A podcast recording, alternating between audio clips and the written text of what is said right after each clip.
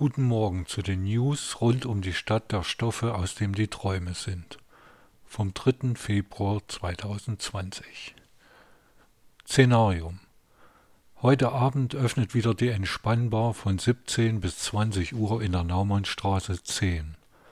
Es gibt diesmal mediterrane und orientalische gefüllte Teigtaschen als Leckerli.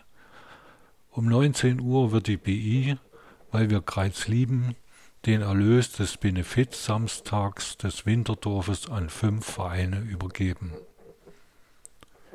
Kino Noch bis Mittwoch, den 5. Februar 2020, läuft im UT 99 die Musikbiografie über das Leben des legendären deutschen Rockmusikers Udo Lindenberg. Mach dein Ding.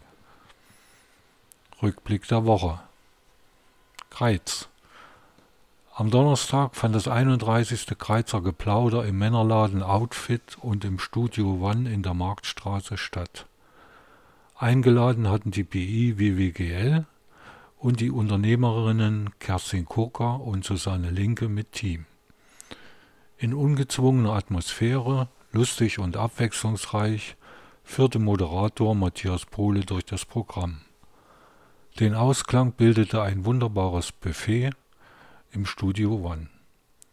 Beide Geschäfte beleben die Stadt Greiz und verkaufen jedes auf seine Weise den Traum vom individuellen, perfekten Outfit bis zum Urlaubsfeeling.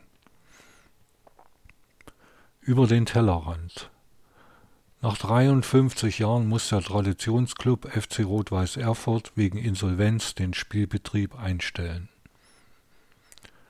RB Leipzig verliert nach einem 2:2 Unentschieden gegen Borussia Mönchengladbach die Tabellenführung an Bayern München.